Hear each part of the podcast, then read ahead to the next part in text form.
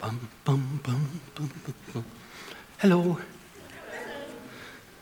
Here we are. Okay, so I'm going to invite you to join me in a bit of spiritual practice right now.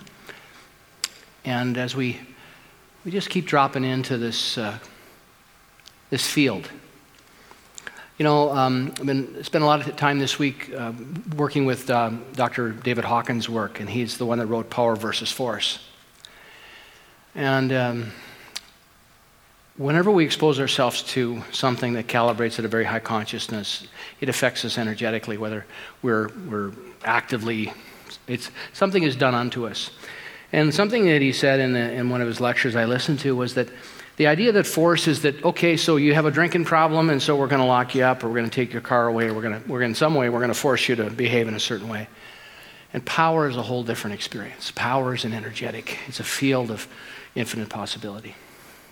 So I share that with you simply because we're not here about force, we're here about power. We're here about stepping into this energetic field of, of what I would call unconditional love. And, and, Dr. Hawkins talks about that calibration, and I'll, I'll share some of that with you today. But I'm going to invite you because the infinite intelligence within you knows what that power is. It's a field, it is a, a vibration, it is an, an incubator of infinite possibility. And so when we, we move into that field, that's where instantaneous healing takes place. As Dr. Joe Dispenza says, it's where the, the pattern unwraps and a new pattern can emerge. That's how people have instantaneous healings. So I'm going to invite you as I speak that, I just want to invite you to be open to that and welcome that possibility for yourself. And just opening to that possibility in this moment doesn't mean that it may, may or may not be your experience, but to know that and to welcome that. And we amplify it when we do spiritual practice together. So, with that said, what I'm going to invite you to do is drop into that spaciousness of your heart if you're comfortable closing your eyes for a moment while we move into this space, and imagine, think of something a memory, a face, a, an idea, an experience, a, a, a, beloved someone in your life that just, just loved you beautifully, exquisitely, that modeled for you not the idea of unconditional love, but actually opened that doorway.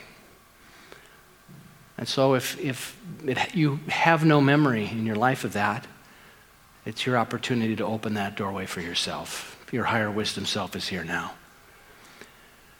And in that, imagine your heart expanding with every breath, with every moment. The more we can relax in this, the more powerful it becomes. Because it is not forcing, it is revealing the power that lives within all of us. And so, with that said, I'm going to invite you to just continue to bring yourself back to your heart. When a thought interrupts you, when something that is pulling you out of this exquisite and extraordinary opportunity of unconditional love, just bring yourself back to your heart. Continue to expand. And as our heart expands with each breath, we connect with one another. We connect with the heart space of one another. And so our entire room is a beating heart of unconditional love. And that heart extends out beyond these walls to people that come to mind for us, that make themselves available to unconditional love, to the entire world. Let us see this beautiful world in a cocoon of unconditional love. That's how powerful we are. And so let's drop into our silence. If we forget, get distracted, just bring ourselves back to our hearts. Let's begin our 30 seconds of silence.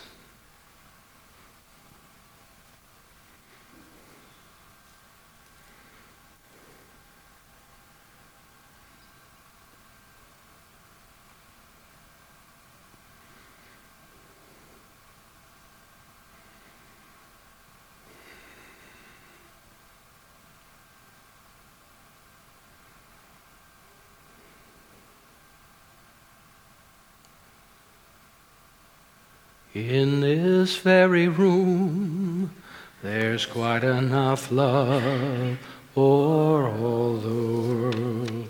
And in this very room, there's quite enough joy for all the world.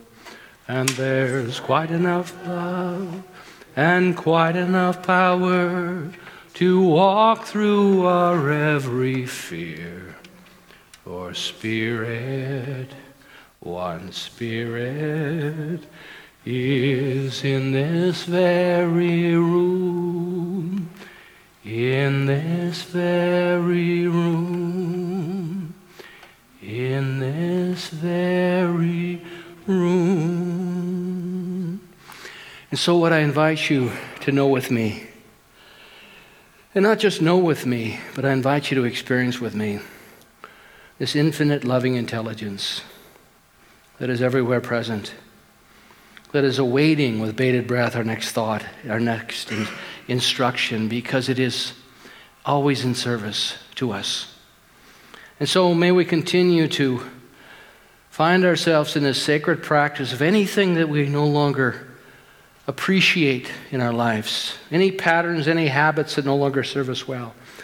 We can dissolve them into this heart of unconditional love, to give back to source, to be reprocessed, renewed, to transcend and be transformed, and to do it with love and grace and beauty. To know that the simplicity of spiritual practice is to decide what we don't want and what we do want and to be about that business. That there, it is never too late. We are never too old. We are never too young. We are never too deficient in any way, shape, or form. This is the only moment. And so we are in this incubator of unconditional love and possibility. And so that I know something beautiful and powerful is having its way by each and every one of us in this moment.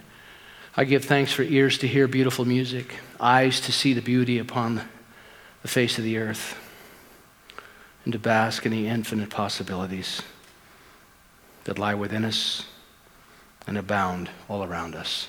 For this I give thanks. I release these words and invite you to say with me, and so it is. So I want to, um, I want to. Uh, if you were here for first service, I'm going to reverse our service because I want to do our practice first. I just want to try it out. So we had a beautiful practice, but I really want to linger in the practice. And the practice is rich and juicy and wonderful. And then I'll share some ideas. Let's see how that rolls this time. But don't tell the people that were here at the first service we did it the other way this time. They'll demand their money back. Speaking of money, Willie over here said, I said, Willie, I got a great idea. How about if you and Roxy and Jilly all write a check for a million dollars to the center, and then we'll hang on to it, and you let us know when we can cash it. And he said, I got a better idea. You write me a check for three million, and I'll give you a million back. So we're in negotiations right now. It's pretty exciting. So I said, Willie, as long as you don't cash my check and I don't cash yours, we'll get along just fine. But it does set the bar, doesn't it, Willie? All right. So I'm going to invite uh, I'm going to invite you to just drop in once again. We're already we've already dropped into that heart space. And I'm going to invite you to simply close your eyes. And I'm going to invite Bill to put on some music. Now, this beautiful music is a chant. And let me set this up for you a little bit. It is a chant for the goddess Akun. And so it's, um, it's a chant from a, a Yoruba mantra from Africa. And the Oshun goddess is also known in Latin America as a benevolent spirit that reflects one of the expressions of God. It's the goddess of money, love, and happiness. She brings to us all the good things of life. So this is Deva Premal chanting a devotional chant to this beautiful goddess. And so I'm going to invite you to just drop into your heart again.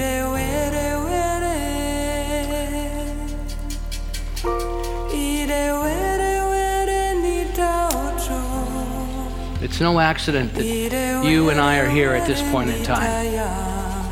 It's a time of infinite possibility. It is a time of transformation. It is a time of change.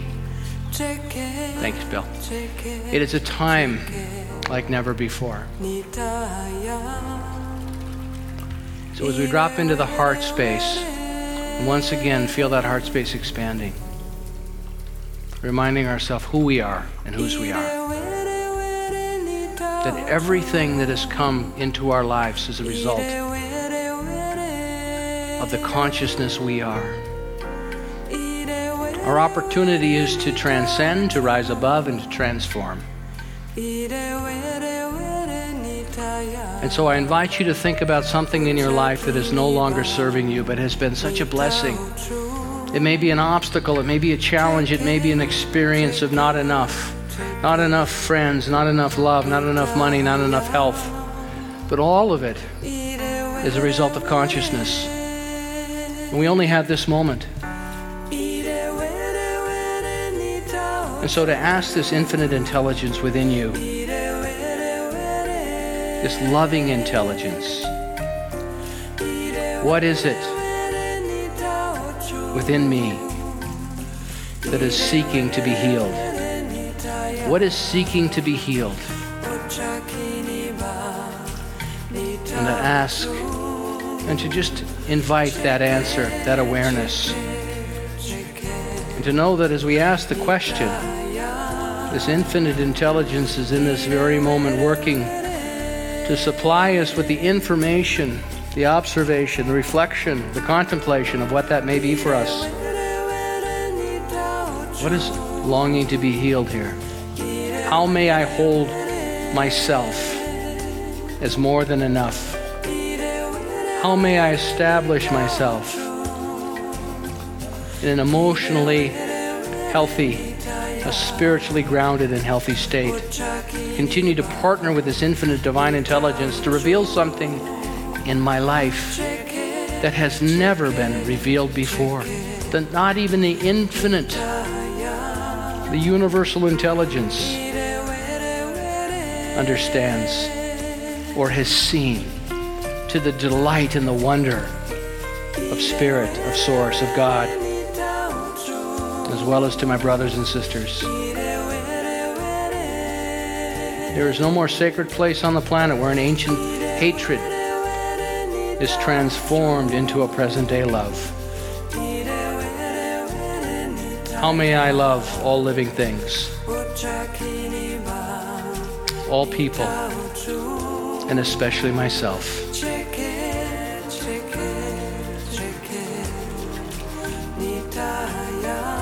And this beautiful chant to the sacred goddess, this beautiful energy of fertility. For it's also the goddess of fertility in these beautiful traditions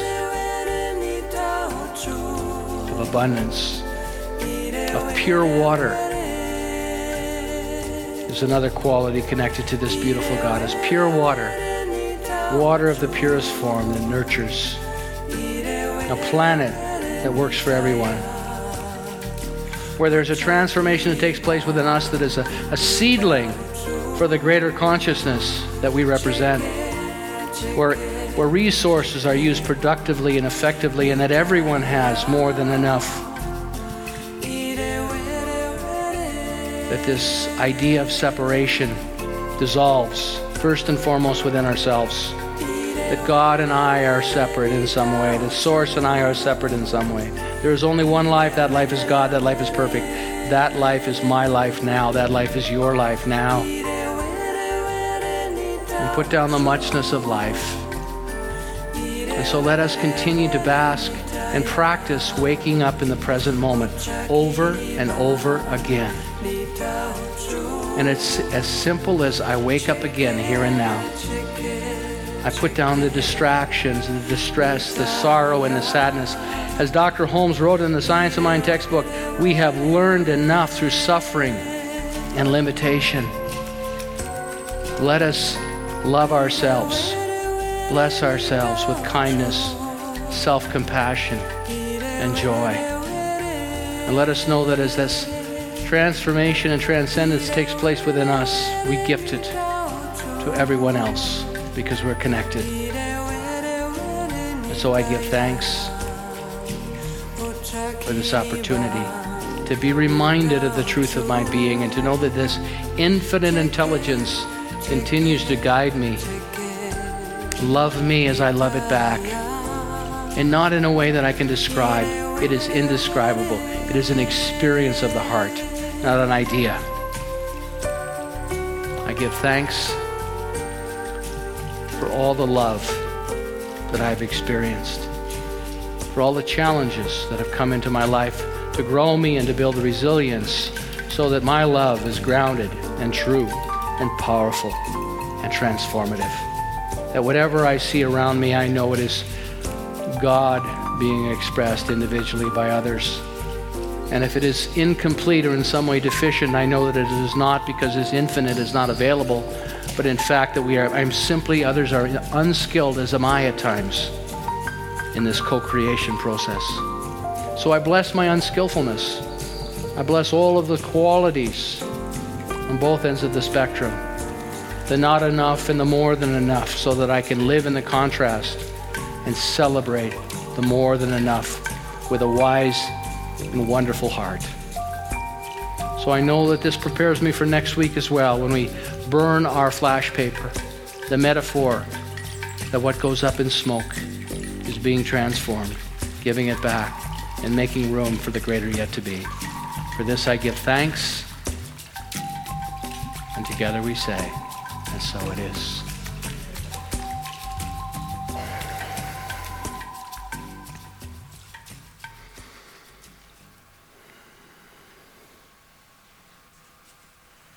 So, what happens,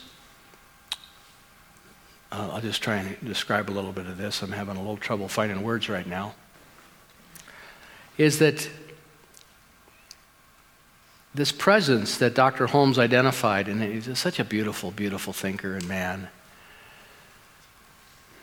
We're, it's immersed in us. It's a present moment experience. So last week I talked a bit about recovery, that we have to recover to ourselves. The authenticity is to own ourselves. And, and, and, our survival throughout life has been that we have to give up in order to fit in because the people that we attach to, the way that they would parent, would tell us that, that we have to give up some of our authenticity, some of ourselves, so that we can maintain the attachment. And it wasn't done out of bitterness, it was just simply done out of ignorance. So to, to love that, and um, you know, my parents said all of them. That someone was sharing with me that last week about how her mother said to her, "Well, of course I use shame on you. It was the best tool I had." And so, what happens with shame is that it, it, it diminishes our authenticity because, it, in, in a way, is a tool to, to get us to, to, to behave or to fit in or to be less of a, a challenge for our caretakers and our moms and dads. There, there was just wasn't a comprehension or a skill level that could, could navigate that well. So, a lot of us had that experience. So, but we are in this, this life that our opportunity is that that each one of us is a unique, individualized expression of the one. And that can be so esoteric because then the muchness of life takes over the distractions and the, and the challenges with relationship with self and others. So Dr. Holmes wrote this beautiful textbook, 1926. He's a very eclectic reader. He drew from all the great traditions and, and, and, and, and distilled it down to a commonality. And he studied with a number of great thinkers as well. There was a, quite a, an expansion of consciousness and a revelation of information in, in uh, the, the years that he was doing this work. It sort of bubbled up, and, and, and all at the same time, as many times the, the consciousness is ready. And so, in this second chapter of the book, I want to touch on this a little bit about because it's, it's a very high level approach to what he's talking about. It can go in any direction. And I think he defines it so well in here. I want to just uh, uh, touch briefly on this energy, unceasingly seeking an outlet uh, it requires receptivity and the, the power of belief, as, as the great teacher Jesus, Jesus said. It is done unto us as we believe. So those are simple, simple things, but they're so true. So, number one, energy unceasingly seeking an outlet. So it is constantly looking for, it's like water. When I was a carpenter, we used to use a water level for long distance. So we would take a garden hose and we had a clear plastic tube on either end and we would fill that up so that you could see a bit of water on each end. So you had to be, you know, you could always drain a little water, but you would have a, some water showing in the clear plastic tube at both ends. So someone could be 150 feet away. Say we were doing a, a fence line, and we would hold the mark on the one end, and then you would drag the garden hose over and you would hold it to the other, and that water would find its own level. It just did it, because water will do that. And so then you could take a pencil and mark at the other end of the, at the post at the other end, and they would be the same elevation. So it's called a water level, but there, there, there's no, that's, it's science. It's just simply water finds its own level. And so it's the same idea with this principle. It doesn't discern, it doesn't discriminate, it works for all of us equally well. But there's things that get in the way, such as the, the karma or the, the things, the history that we carry with us, and um, as well as the calibration of consciousness. So, Dr. Holmes said there's a universal mind, a spirit, an intelligence that is the origin of everything. It is first cause, it is God. This universal life and energy finds an outlet in and through all that is energized and through everything that lives. There's no spot where God is not, as my teacher used to say. And so that's lovely to know. And so, but we forget that. When we forget it, we feel like we're alone or separate or something is against us. So we, it's very easy in the narrative of our lives to make somebody else the matter with us. Anybody ever done that? Yeah, somebody else is the matter with me. And that's just simply our meaning making so that we can survive. It's not true, but it's true for us. So, quite fascinating, isn't it? So, energy is constantly seeking an outlet. And it requires, this energy requires receptivity. So, when we're living in separation, we're not as receptive. So, when you have a challenge, the first place you go within and say, you know, I don't know, but something within me does know, and I am impressing upon this infinite intelligence to guide me, direct me, and inform me what is my next step? What wants to be healed here? So, it becomes an, an intelligence uh, form of, of inquiry. So, if God or this source is to interpret itself to us, to humanity, it must interpret itself through us. It can become power to us only when we recognize it as power. And so, part of this, this journey is developing more and more of that relationship and inviting it into our experience. Therefore, our belief sets the limit to our demonstration of a principle which, of itself, is without limit. So, if we find ourselves living in limitation, it's not, a, it's not a problem. It's not that we haven't done something wrong. We just simply have not developed that relationship to its, to its fullest. And that's ongoing, that's never over. But isn't that kind of good to know?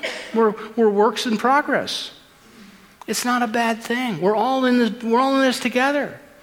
But when our, so when we interact with this, so when we ask the right questions, has anybody ever been here been married or been in a relationship? And have you ever had a problem in the relationship? Never, right? Well, some have. Thank you, Ria. I know that you've never had that. That's a, I'll explain it to you one day. If you go into the power of decision, I'll explain it to you in that class. You'll love it. Anyway, but the, how does it work when you're, you're having a, a dispute with someone and you start blaming them and pointing your finger? Yeah, it's not good. Yeah, it doesn't take us anywhere, does it?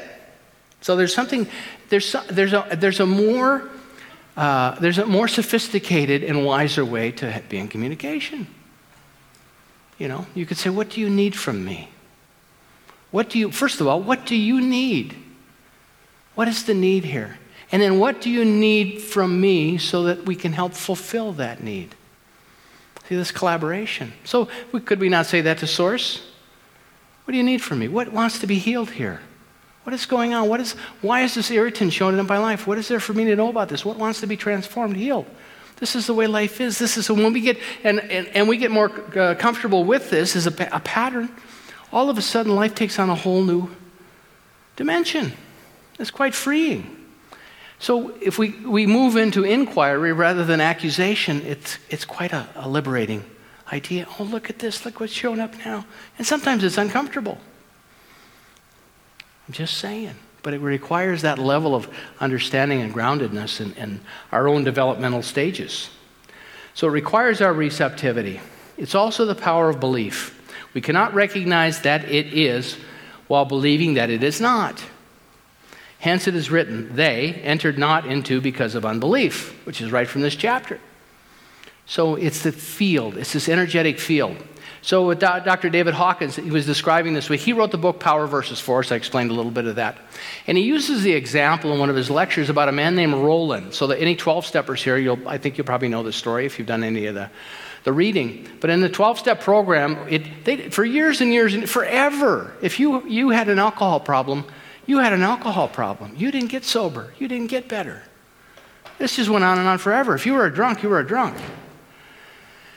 And so Roland went to Carl Jung, and Roland was a, was a, a bad drunk. He just couldn't stop drinking. So he went to see Dr. Carl Jung in Switzerland and says, I need your help. And so he had a, he had a remission. He stopped drinking for a while and he went home. And, and then once again, he had a recurrence of his drinking problem and went back to Carl Jung. Carl Jung said, I can't help you. Neither my science nor my art can help you. Now, Carl Jung, according to David Hawkins, calibrated at about 520 in his, he has an arbitrary way that he does muscle testing and power versus force. There's a whole calibration chart there. It's quite fascinating. But the calibration of love starts at 500. The calibration of unconditional, unconditional love starts at 540. And so he's done all this muscle testing. He could take Science Mind textbook, he'll take Sacred Text, tell you what it calibrates at. Uh, so what, what he said in his own muscle testing is, is um, um, Albert Einstein calibrated at 499, as did Sir Isaac Newton. So science stops, the intellect stops at 499. It doesn't enter into the realm of love. And so what he says is that love is not an idea that we express. If, you can, if you're talking about love or describing love, you're not in it because love is indescribable. The intellect can't, can't do justice to it. It's an experience. It's an experience. And so when Roland went back to Carl Jung and he said, I don't know what to do, I can't stop drinking, he said, Well, there have been people throughout history that have been, had a cure, but it's through a mystical spiritual realization. And not a whole lot. Some people find a spiritual tradition and all of a sudden they, they slip into it for some reason. But he said, I can't help you. So Roland went back and he went home and he, he, he uh, attached himself to the Oxford group, which was a precursor to AA. And he eventually had his own spiritual experience. And if you read the 12 step material, and I've done a lot of fifth steps with people, it is about having your own spiritual awakening. But it's a calibration. We don't think our way there, we don't force ourselves there. We open to the power. This is why it's such a beautiful fit for, for what we do. I talk about a beautiful conversation about affirmative prayer. One of our foundational pieces is affirmative prayer. and boy, when you're working with a practitioner that's calibrating above 540, you walk in the room, you know something's going on. It's like, oh my gosh. That's why I wanted to do this spiritual practice with you before. Let's raise our calibration to, to, to 540 or beyond, which simply means unconditional love. So don't let the numbers mess you up. I don't want to confuse you. It's an arbitrary scale. He would do the, the muscle testing and he would ask his, he would ask a question and then he muscle test. And if it's true, it would be strong. If it wasn't true, it would, it would weaken. Same thing happens when I go to a chiropractor. So Dr. Hawkins perfected this method. And he was quite eccentric, quite an interesting, fascinating man, but his, his material is really, really solid in terms of his own perspective. He was a, he was a mystic, as, as Dr. Holmes was. We've had these beautiful mystics that calibrated such a high level of consciousness. So enlightenment is at, at 1,000. Most people are around 200. The majority of people are at below 200, which is shame and guilt and all the negativity. There's just not a whole lot of life going on there. And then when we get above 200, courage starts kicking in. Possibility starts kicking in. And it's a continuum. So, how do we create this container of unconditional love? Because that's, where, that's when an instantaneous healing can take place. That's when miracles happen. So, it's not about mystery, superstition, deserving, not deserving. It's really about creating the container for that to happen. And I love living in the container. I want to live in that container and practice it more and more. So I'm going to practice. So, how do I practice? Wake up in the present moment over and over and over again. In order to do that, as I shared last week, I've got to recover myself, the things I've had to give away as a kid, because the people that cared for me gave me everything they had. But some of it diminished my own sense of authenticity, which is to belong to ourselves. Because when we belong to ourselves, we belong to Source, to God, to this infinite presence. I'm not talking about the ego. I'm not talking about the personality. Ego calibrates real low, so I'm not talking about that. We all have one, and it's wonderful. But when we start to g- generate that, that, that field of infinite possibility, it's indescribable. And then we don't have to, you don't have, as Ralph Waldo Emerson said, who you are speaks so loudly, I can't hear a thing you're saying. And he was a tremendous influence on Dr. Holmes. So you know when you're like like uh, David Hawkins said, you go into a recovery room and man, it's vibrating at 540, and somebody comes in and can't stop drinking, and they go, whoa. You're not selling them anything. You're not convincing them of anything because they're having the experience. They're having the healing right there. This is our possibility. This is our opportunity. This is who you are. This is who I am. And it's not, it's not to, just for us, it's for everyone. So I have this wonderful story I shared with it. I've been doing some Facebook posts because Angela, our marketing person, said, be on Facebook, let people know what's happening. And so at uh, 10 o'clock service, we, we do Facebook Live and we ask people to share. So when you're here, when you're on, you go home and you're going to re listen to this, share it. Please share it. Just click it, share it. Let's, let's let people know what's happening here because there's an energetic in that as well. There's a vibrancy in that as well. We want this for everyone. We want this for the world. So, in this beautiful book by Mark Nepo, and I love him, if you've ever read his other book, uh, um, uh, A Year of, uh, A Book of Awakening. Oh, It's a treasure. This one is called More Together Than Alone The Power of Community. So, why do we gather? Because there's a potency. There's a potency. If I was here doing this by myself, I would have quit 10 minutes ago. I would have, I'd go down to A&W and have breakfast. Maybe not, but probably.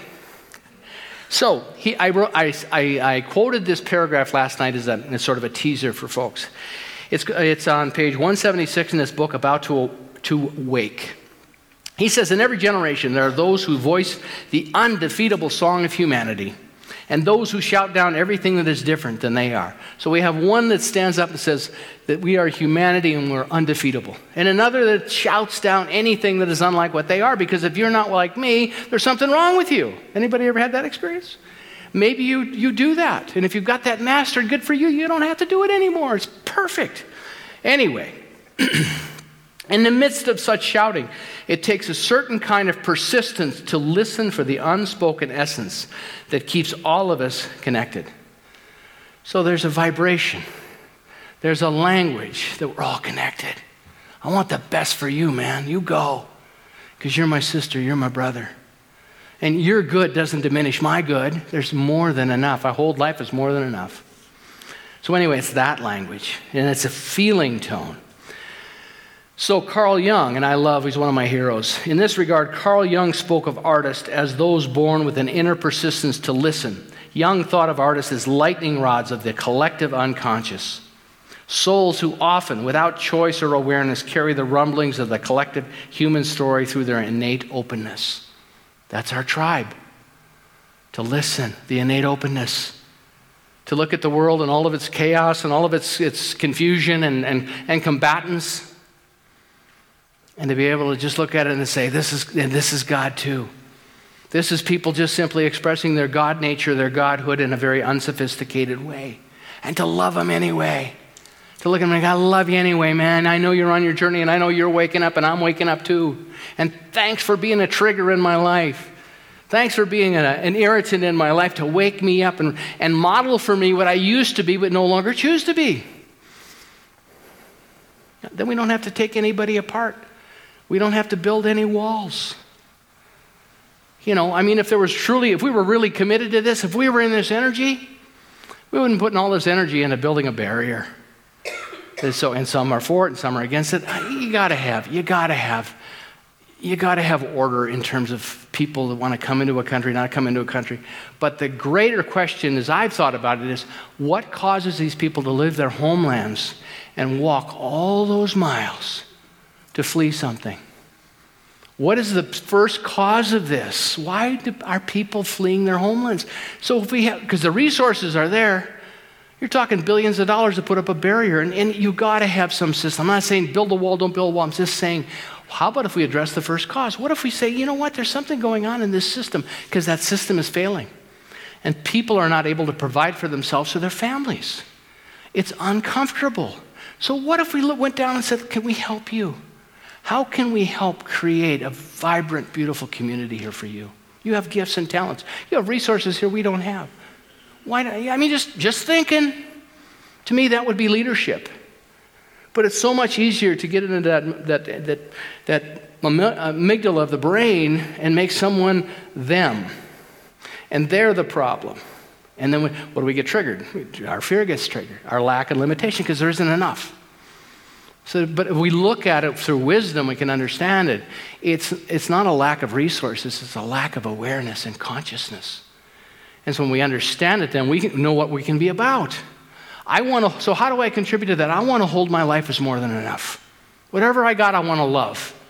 Because uh, what I have in my life right now is a result of my consciousness. And I'm not stuck. I'm a work in progress, I'm a work of art.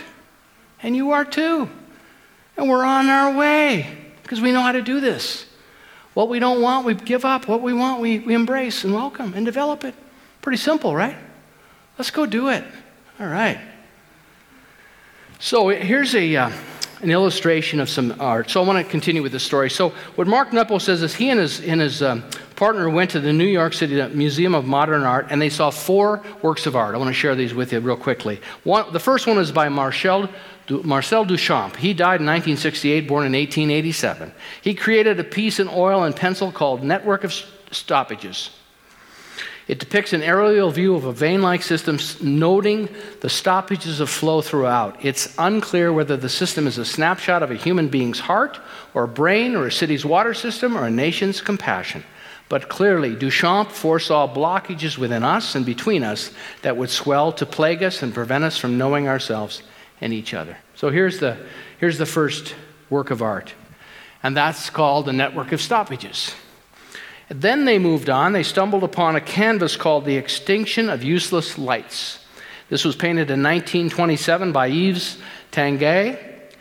He died in 1955. He was born in 1900. As if in answer to, to Duchamp's network of stoppages, Tanguy's stark image calls out from a dark urban landscape for us to extinguish the distractions so we can see where the stoppages are and loosen the restrictions, the flow of life and thought that connects us.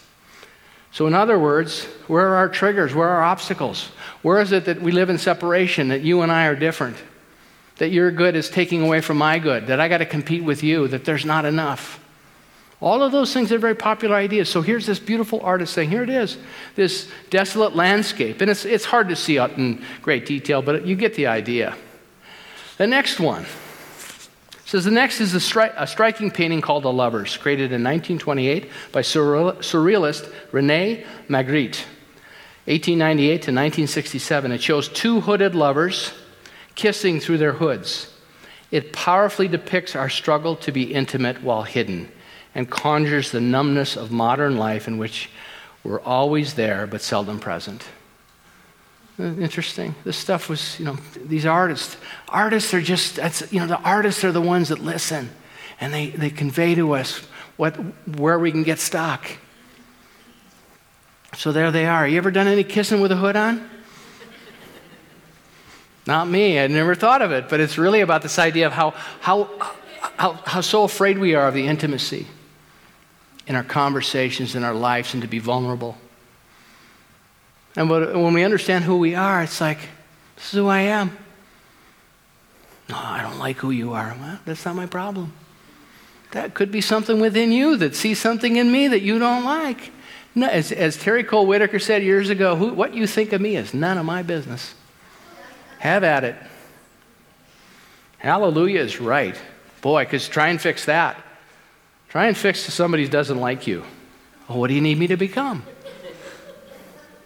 Elvis Presley had a song. Uh, Gabor Mate talks about it. He said Elvis Presley had a love song. He says, I'll become whatever you need me to become. He says, it's not a, a love song. It's one of the most depressing songs you'll ever want to hear in your life because you're willing to give up everything you are so you can have a relationship. Anybody ever done that? Yeah, exactly. But it's good to understand it and not do it anymore. So then, the final one. This brought us to a jarring sculpture created in 1936, just before the outbreak of World War II, by Jacques Marcel. 1900 and 1993, called The Spectre of the Gardenia. The sculpture depicts a plaster head covered with black cloth, with zippers for eyelids, and a strip of movie film forming a choker around its neck. Here, Marcel, in an eerie premonition of the Holocaust, seems to say if we succumb to the false lights and stoppages, if we resign ourselves to love while hooded, the only way to survive the monster of mon- modernity that we've created will be to close our eyes with zippers and to cover our throats with film. We have done this in a dramatic way. Consider the refusal to accept the Holocaust and other genocides. Consider the escapism of reality TV and the dull narcotic of shopping. Recall in the wake of the terrorist attack of 9 11 when President Bush urged frightened citizens to get out and start shopping again. These prep, here, and here it is. So the zippers for eyes, and it's really hard to see. You can see the zippers up there. There's some film wrapped around the neck. So it was very hard to translate that, but it's quite fascinating, isn't it? As, as Mark Nepo says, these precedent works can be read as reflections of our growing isolation in the modern world. They sharply diagnose a world turning in on itself, and together they point to the dehumanizing ethos which now has a life of its own, that muffles our natural, our natural harmonies and human nature. I don't offer this as a dark view of the world, but as a way to confront how we choke our human garden again and again with social disruptions and how we need in every generation to prune back the tangles we create so that beauty and compassion can break ground again. So there's practices to do this. Dr. Holmes had this quote in this chapter. He said, And so great is this power, so complete is, is our freedom in it, so absolute the dominion, domain of law through it, that the misuse of this power has brought upon us the very conditions from which we suffer. So, all the pictures that these artists have depicted is the misuse of the law or a diminished use of the law. We're all using it in some ways. And so, what's the practices? Well, one of them is to have something you can hang your hat on, something that brings you back gratitude, love. You know what? I'm, I'm making t shirts up. I'm gonna, it's going to say 540, I'll meet you there. I am. I love that idea. Why not set that as a bar? 540, I'll meet you there, and we'll say unconditional love on the back. We'll be running around town. We'll be selling 540 t shirts all over. Or giving them away. Who knows? I'll send one down to Donald Trump. Who knows? So, with a, so here's a Buddhist prayer. So, with a boundless heart, should one cherish all living beings, radiating kindness all over the entire world. This is very similar to David Hawkins. He said, What's the path? He said, Love all living things and all people, and especially yourself. Oh, I can love others. I just can't love myself. I know myself so well. I'm not deserving of love. Stop it. Put that down. That's the intellect. Just go into the field. 540 or higher. Paramahansa Yogananda, his prayer towards the end of his career God, God, God, God, God, God, God. That got him there. Rumi said, Love, through love, all, all that is bitter will be sweet. Through love, all that is copper will be gold. Through love, all dregs will turn into purest wine. Through love, all pain will turn into medicine. Through love, the dead will all become alive. Through love, the king will turn into a slave. Rumi knew love. He was, he was a lover of God, he was an ecstatic. Rumi was doing this long, long ago. Ernest Holmes, there's only one life. That life is perfect. That life is God's life. And that life is, it should say my life now. Because it is God's life, but it is our life now. So, what is ready to, re- to be released, to be dissolved that will reveal your new life? Who have you come here to be? What trigger? What limiting pattern? So, next week, if you join us, we're going to bring our flash paper forward and we're going to put it in that big bowl that we do every year and we're going to light it on fire.